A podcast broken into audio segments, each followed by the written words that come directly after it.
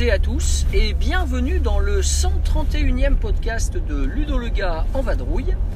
Alors aujourd'hui je vais vous parler d'un aspect des jeux, euh, la lecture qu'on peut avoir en fait des jeux complexes. La lecture des jeux complexes c'est euh, quelque chose qui m'intéresse parce que un jeu complexe, euh, déjà que je vais définir bien sûr, un jeu complexe a plusieurs manières d'être abordé par les joueurs. Alors je vous parlerai un petit peu de ma façon de voir, ma façon de faire autour d'un jeu complexe, et puis également comment je vois mes camarades de jeu se comporter pareil autour d'un jeu complexe.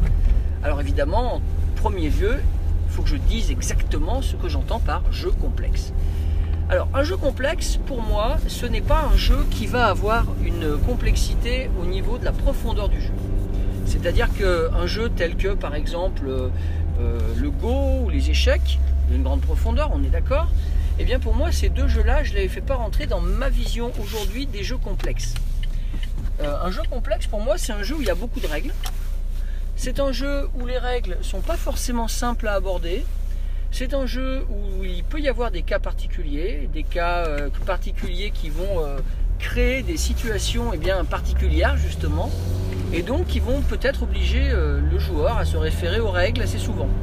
Je dis peut-être parce que évidemment ça va dépendre euh, de la capacité de chaque joueur à mémoriser les règles, mais également ça va, ça va différer selon le, nombre de points de règles qui seraient différents euh, selon les cas.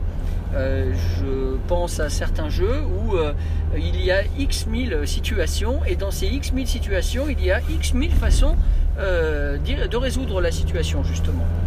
Euh, donc par exemple la gloire d'Odin de Rosenberg, c'est clairement un jeu, de, un jeu complexe avec plein de façons, plein d'actions possibles et donc pas mal de mécanismes qui vont s'ajouter les uns aux autres.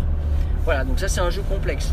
Euh, de même qu'Agricola avec les cartes, euh, de même que peut-être, ben, en gros, tous les Rosenberg à quelque chose près, de ce registre, hein, Le Havre, Loyang, etc. Ça c'est voilà, c'est les jeux complexes tels que je les définis. Et donc, comment peut-on jouer à un jeu complexe? Bien, ou pas d'ailleurs. En tout cas, comment moi je me comporte sur un jeu complexe. Alors, il y a, à mon sens, encore une fois, deux catégories de jeux complexes. Il y a ceux que j'arrive à lire et ceux que je n'arrive pas à lire. Donc on est bien dans la lecture d'un jeu complexe. Les jeux que j'arrive à lire, euh, ils sont pas très nombreux en fait. Et les jeux que je n'arrive pas à lire, eh ben, c'est là où euh, je souffre en fait autour de la table. Je souffre vraiment lorsqu'on me propose un jeu qui va être complexe et qui va être pour moi difficile à lire. Et c'est là que je suis un peu bloqué dans mon explication parce que je ne sais pas trop définir euh, quelle est la raison qui fait que j'arrive à lire un jeu complexe et quelle est la raison qui fait que je n'y parviens pas. Je donne euh, rapidement deux petits exemples. Euh, j'arrive à lire très facilement euh, un Bora Bora de Stefan Feld. Je lis très difficilement un Russian Railroad. Pourquoi? Eh bien, je n'en sais rien. Euh, deuxièmement, euh, un jeu comme euh, par exemple euh, euh, Tapestry, un jeu euh, je le lis très facilement, alors que je lis très très difficilement, ou un peu moins facilement, euh, dirais-je peut-être, un jeu comme euh, euh, Sierra West et encore, hein, je, m'en suis quand même sorti. Enfin, dis- disons qu'il des jeux où il y a beaucoup de combos, euh, et c'est ça qui va me poser peut-être pour moi le plus de difficultés pour le lire. Euh, Donc, en ce qui me concerne, euh, lorsque je me trouve face à un jeu complexe, avec des règles complexes, eh bien, je vais essayer de faire au mieux, surtout pour une première partie de découverte. Je vais essayer de m'adapter au fur et à mesure de la partie, sans essayer euh, d'être optimal peut-être.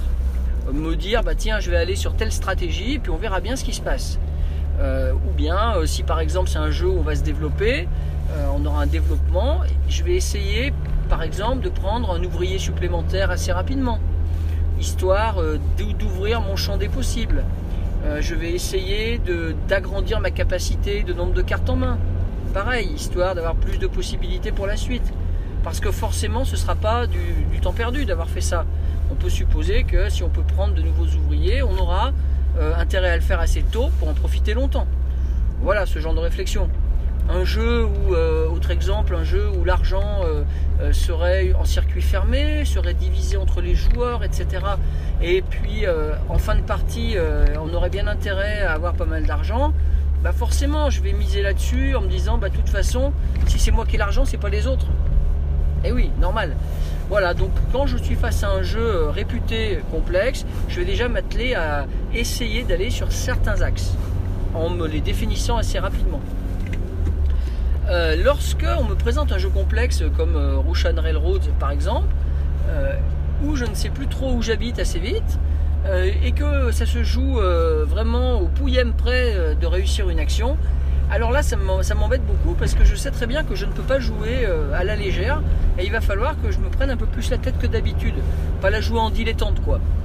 Alors ça, ça me, ça, ça me va pas trop. Voilà. C'est pas que j'aime pas le jeu, c'est que ça ça m'oblige à trop réfléchir et à me faire mal à la tête. Je suis plutôt un joueur qui joue à l'instinct. Euh, dans Age of Steam, par exemple, un jeu que je lis très bien de notre ami euh, Martin Wallace, eh bien, je joue à l'instinct. Certes, il y a quelques coups où il faut anticiper un peu, mais on n'est pas euh, pile poil euh, au, coup près quoi. Euh, c'est la même chose dans Tapestry à mon avis, on a quand même un peu de marge. On n'est pas obligé d'être au taquet à chaque action et on peut se permettre une, certaine aisance, une certaine, oui, oui, un certain dilettantisme, une tranquillité de jeu, quoi, un plaisir, une fluidité. C'est Sierra West bah, que j'ai joué très très récemment. Euh, là, c'est la même chose. Euh, on peut évidemment euh, essayer de se prendre la tête à imaginer comment on peut positionner les trois cartes qu'on va mettre sur son plateau individuel, histoire de laisser visibles les actions les plus intéressantes. On peut faire ça exactement pile en définissant ce qu'on va gagner comme ressources tout au long du chemin, additionné à celles qu'on a déjà et en imaginant les bonus qu'on aura sur le plateau. Mais moi, faire ça, ça me, fait, ça me demande trop d'efforts. Et franchement, je pense que lire le jeu, lire Sierra West, n'oblige pas forcément à faire ça. On peut la jouer tranquille, en simplement se disant sur les cartes quelles, sont les deux actions qui m'intéressent le plus, et je vais me les rendre visibles de manière sûre. Puis ensuite, j'ajuste à peu près, et puis je me dis peut-être, bah tiens, dans le ciel, là, il y a telles et telles actions qui me semblent pertinentes. par exemple, l'axe des pommes dans euh, le module 1, module aux pommes, eh ben, je vais euh, me débrouiller pour laisser apparaître euh, des pommes en haut dans le ciel. Pardon, je ne peux pas laisser apparaître, elles y sont forcément, mais disons que je vais peut-être laisser apparaître les actions de récolte et ça va bien se combiner avec les actions de progression sur les pistes qui sont dans le ciel. Et je vais essayer dans la montagne de prendre des cartes de pommes. Voilà, par exemple. Euh, ça, me paraît, ça me paraît plus simple de la jouer comme ça plutôt que d'essayer de calculer tous les coups. Et puis tant pis, s'il me manque un jambon ou une pierre, et eh ben tant pis, ça sera pour le tour suivant. Ça, ça m'empêche pas d'ailleurs de pas forcément perdre les parties, hein, n'est-ce pas? J'essaie de faire de mon mieux et ça se passe pas trop mal en général sur des jeux comme Bora Bora, je répète, hein, Age of Steam, euh, Tapestry ou encore euh, Sierra West. C'est quelques exemples récents, des parties récentes. Voilà, bon, euh, mes, partenaires de jeu, est-ce qu'ils jouent comme ça eux? Eh bien, pas forcément. J'en connais qui, euh, par exemple, dans Sierra West, vont positionner leurs cartes dans leurs mains dans tous les cas possibles et calculer, on le voit faire, hein, j'ai vu des gens faire, calculer tous les cas possibles pour pouvoir prendre leurs décisions. Et lorsqu'ils les posent sur la table et qu'ils commencent à résoudre et qu'ils se rendent compte qu'ils ont fait une erreur, le monde s'effondre. Ça, c'est assez impressionnant. De même, j'en connais d'autres qui vont réfléchir pendant 3 euh, heures, analyse paralysis, n'est-ce pas? Et alors à ce moment-là, euh, c'est assez pénible aussi euh, pour les autres joueurs de la table. dans le même registre, on peut avoir des joueurs qui vont peut-être réfléchir, démarrer leur tour et après le reprendre parce qu'ils se rendent compte que c'est un mauvais choix. Ça, c'est pas beaucoup plus agréable pour les autres joueurs. Enfin, en tout cas, sur les jeux complexes, euh, moi je constate ces trois, ces trois façons de faire, en plus de ma façon de faire à moi. Euh, et j'ajouterais aussi peut-être le profil du joueur qui lui va lire le jeu, euh, mais se rendre compte qu'il n'y arrive pas du tout, qu'il n'a pas envie de jouer en dilettante, qu'il n'a pas envie donc de le faire au feeling. Hein. et donc, comme il n'arrive pas à lire le jeu, eh ben, il laisse un peu tomber et il joue un peu au hasard. en général, ça fait des scores assez moyens, ça fait pas d'axe stratégique fort. Et du coup, bah, c'est pas évident pour ce joueur-là d'avoir pris du plaisir, ce qui est quand même le but d'un jeu, c'est de s'amuser. Donc euh, voilà, j'insiste là-dessus. Euh, avoir, un, jeu de société où on s'amuse pas, euh, où il y a trop de complexité, c'est pas une solution non plus. Bien. Donc dans les jeux complexes, dorénavant, je crois que je vais arriver petit à petit à définir ce qui me permet d'être à l'aise. Eh bien, c'est des jeux complexes où on n'a quand même pas forcément 3 milliards de points de règles à aller refarfouiller dans la règle. C'est-à-dire qu'on arrive à se les mettre en tête et il n'y a pas trop de cas particuliers. Il peut y avoir de la combo de points, mais il faut que cette combo de points puisse se faire au feeling, puisse se gérer au feeling, puisque j'aime ça, être tranquille autour de la table et pas exagérément me prendre la tête.